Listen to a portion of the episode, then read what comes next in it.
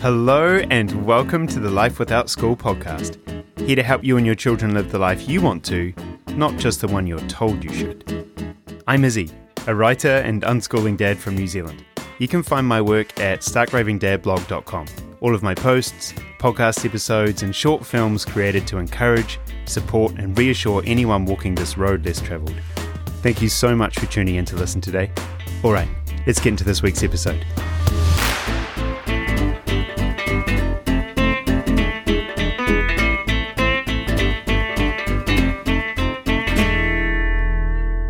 Hello there, welcome back to another question and answer episode where I take some time to dig into things you all want to hear more about.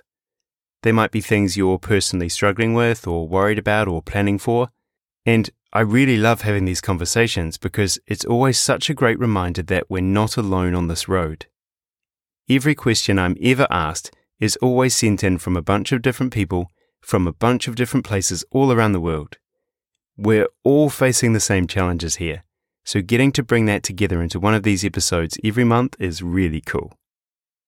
Today I'm going to talk through three questions. They are 1. What are some key phrases you can use here and there to help encourage your children, to help them find those interests and spend their time there? 2. How do you handle the fear that your children might be unhappy with you when they grow up for choosing such an unconventional path for them? And 3. How do I work through the worry of no longer being able to home educate if our life circumstances change drastically, like financially or through health, and our children have to go back to school?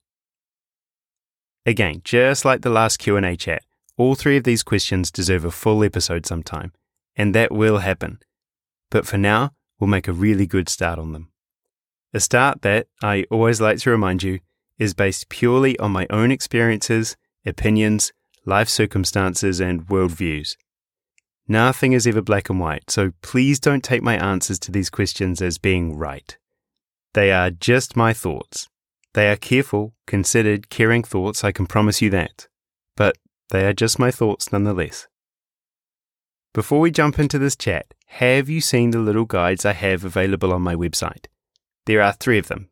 There's a guide for parents who are thinking about choosing a life without school.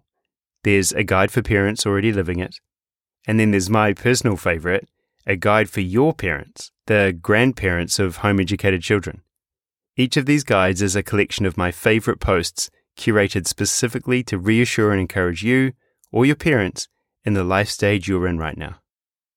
You can grab them as a downloadable PDF or as a printed pocketbook delivered anywhere in the world. I heard from a heap of people last year who downloaded them to send them in an email to their friends and family for Christmas. So if you're looking for something thoughtful to give someone, go and check those out. I'll link them directly in my show notes, but you can find them easily right there on my website, starkravingdadblog.com. All right, we have three very interesting questions on our hands here, so let's dig in.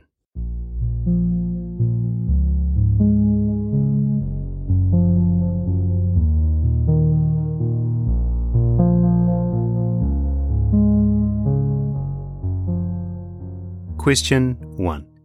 I'd love some key phrases for when my children get up in the morning. Something like, What are you up to today? or What are you going to do today? or Is there anything I can help you with today? Not because I want to sneakily push them to do something, but so that it gets them to think about what they might do, as mine just tend to be passive and want to watch TV rather than allowing their curiosity to take hold. I understand all about allowing freedom and being child led, which I'm totally for, but it doesn't seem to work a lot of the time. So, what do you do in those instances? Ooh, I love this question. I love it so, so much.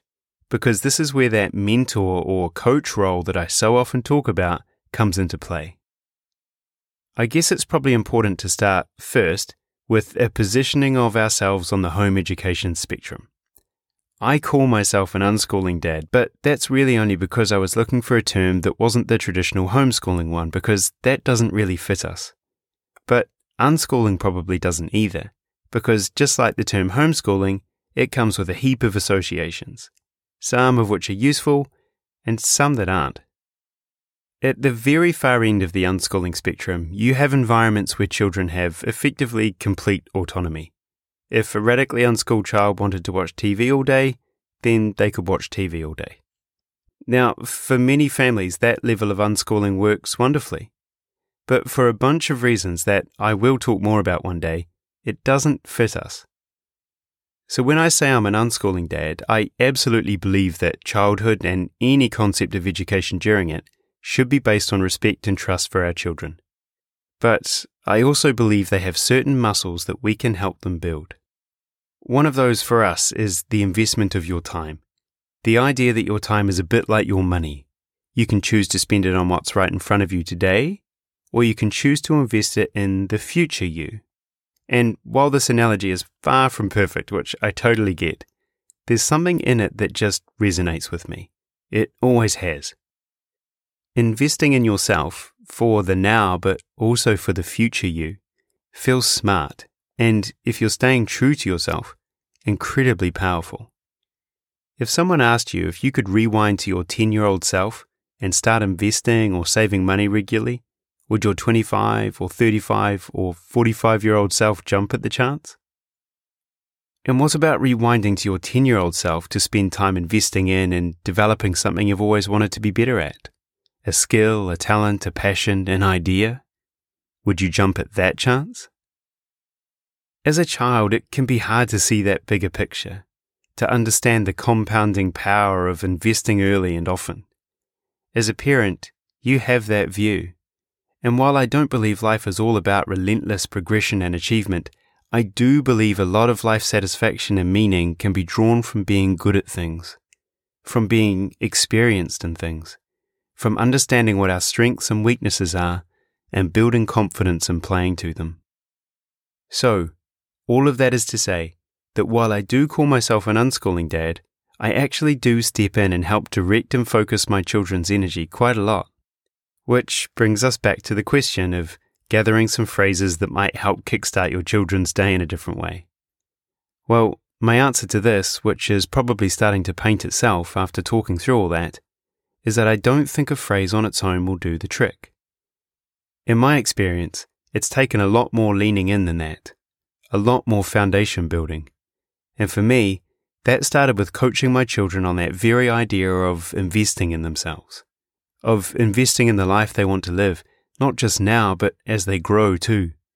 And while it's absolutely valid to live in the moment and just be, and not just valid, a really important part of a healthy life, I think it's also really important to explore yourself, explore what you're good at, explore what you find interesting, explore what makes you tick, and to invest good, solid time in getting better at those things. Because, again, I just don't think your child, when they're 30 years old, will say, Hey, Mum, Dad, thanks so much for letting me watch all that TV when I was young. But I do believe my children will say thank you for continually directing them back into the things they're good at and draw life value from. And let's be clear here. I'm not talking about pushing my children into spending time on work they're not interested in for hours and hours on end. I'm encouraging and coaching them into that flow headspace where they will grow the parts of themselves they most want to grow. So, my advice here is that you spend some time working on that foundation with your children. The way those conversations play out will be quite different depending on how old they are and your own personal philosophy towards life. But the point is, you're trying to coach them on being the best version of themselves. And you're trying to help them understand why you're doing that and why that investment now can make such a big impact on their life. Once you've set that foundation, once your children understand why it is you're so passionate in your encouragement of how they use their time, then your phrases will have grounding. Then you can get up in the morning and say something like, So, what part of you do you want to invest in today? Or, Let's get some of that really fun growth going. What do you want to practice? Or, Hey, let's make that all the TV we watch today, huh? Let's dig into getting better at that thing you love doing instead. And then it's what happens on the other side of that where the magic really starts to happen.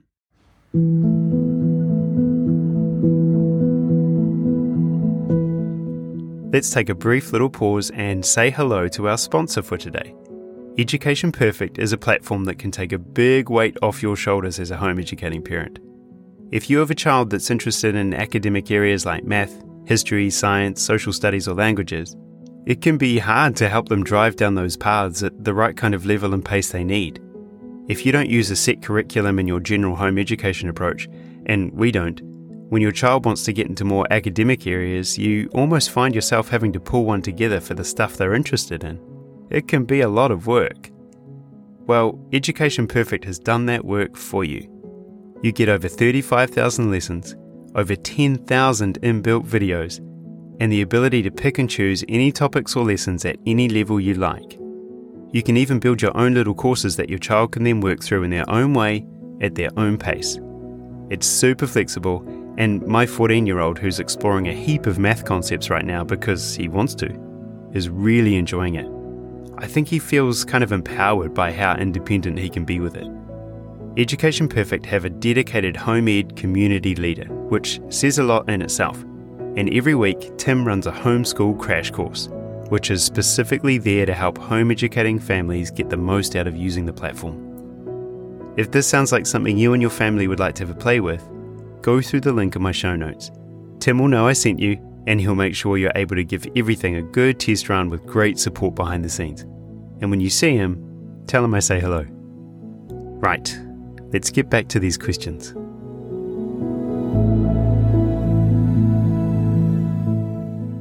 Question 2 How do you handle the fear that your kids might be unhappy with you when they grow up for choosing such an unconventional path for them? This one, for me, weaves in neatly with some of what I said in answering the first question. I worry about this too. Well, worry is probably the wrong word, actually. Worry is too negative for how I feel about this. But I do think about it, and I take my responsibility for making sure that doesn't happen very seriously. There's a real balance to this making sure your children are given the freedom and autonomy this kind of life path offers and is so good for, while also providing encouragement and coaching to help them invest good chunks of their time into developing themselves. It's a difficult balance, but my feeling is that if you continually work on that, helping them explore and develop who they are, and head into adulthood with that strength of self, I can't see how they would ever be unhappy with you for that. I think there are probably some practical things bubbling away underneath this worry. Things like Will my children be able to go to university or college if they choose to? Will they get the jobs they want? Will they be able to meet people and operate comfortably in social environments? I think all those normal worries that we as parents carry about choosing this life path bubble up into the worry that those things will come to fruition and our children will hate us for it. So perhaps that's the place to start. If you're worried your child is going to regret your decision, then maybe it's because you're worried you might regret your decision. And while I understand the feelings around this, you needn't worry. Those feelings come from conditioning, from the strong pull of the status quo, not from what can or will actually happen. Tied into this, of course, is the other side of the equation. If your children went to school and they didn't fit the very specific mold of success there, would they thank you for sending them? Or would they wish you'd offered them something different? Remember, for most people, they're walking a life path that has been chosen for them, not one they've played a superconscious part in creating. Kindergarten, then school, then maybe higher study, then a job, then retirement. Our children have to give up a huge amount of freedom when living that version of life, and we shouldn't underestimate the impact it has on them right through their formative years and into adulthood.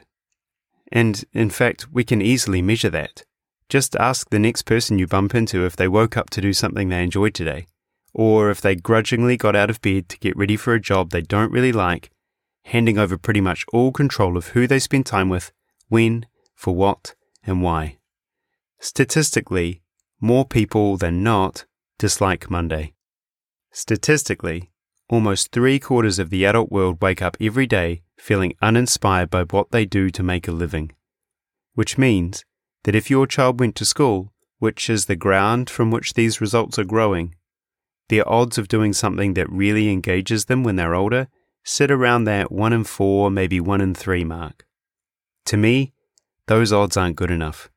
To me, actively trying to tip the odds more in my children's favor goes a long way to removing any worry that one day they'll tell me I shouldn't have.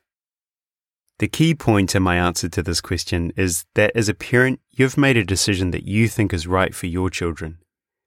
You've looked at the options in front of you and them, you've considered the alternatives, and you have made a conscious decision to go against the grain for good reasons. For them. And once they're old enough to understand that, to understand the sacrifices you've probably had to make, and the social stigmas you've probably had to fight, and the people, including friends and family, who have probably questioned you along the way, regardless of whether your child is thriving or not, I think they will see you as brave. I think they will see you as their hero.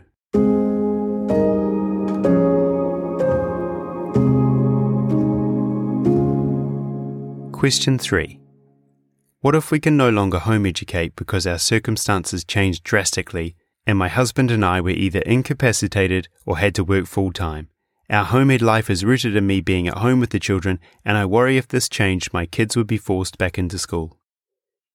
You know, this is something I've never actually dwelled on too much, and I'm not too sure why because I can understand why you would. I think it's because if something were to happen and through whatever that was, our children ended up back in school, well, it's probably because that's what our family has needed to get us through. And to me, that's okay. It wouldn't be perfect. We've chosen a life without school for loads of reasons that are really important to us. But the importance of those things doesn't sit above everything. If a drastic change of circumstances forces your hand and you have school as a fallback option for your children while you manage your way through whatever it is that's happening in life, well, that's okay in my opinion. Whatever the family needs to stay stable through whatever that upheaval or change is, is the right thing. It wouldn't necessarily have to be forever either. Life always goes in seasons. Having said that, I also believe that a lot more people in a lot more life situations could home educate than actually do. I hear from people all the time who are living this version of life through far more difficult circumstances than we are but they're doing it because when you really want something, you can often find a way. I told the story in the second episode of this podcast of our personal journey through some really difficult times and how our children actually did end up spending a bit of time in school through some of that. But I also go through how, when push really came to shove, we cut back and made sacrifices in other areas of life to make home education more sustainable for us. It's been far from easy, as you'll know if you've listened to that episode, but it has been far more achievable under far more difficult circumstances than we'd ever have believed without going through some of that. I personally wouldn't spend too much time worrying about this. Plan for it if you can, create contingencies and backup plans if you can, and live within your means as much as possible because that's always a good way to live. But don't let the worry of something that might happen one day take you too far out of the very moments you're hoping not to lose.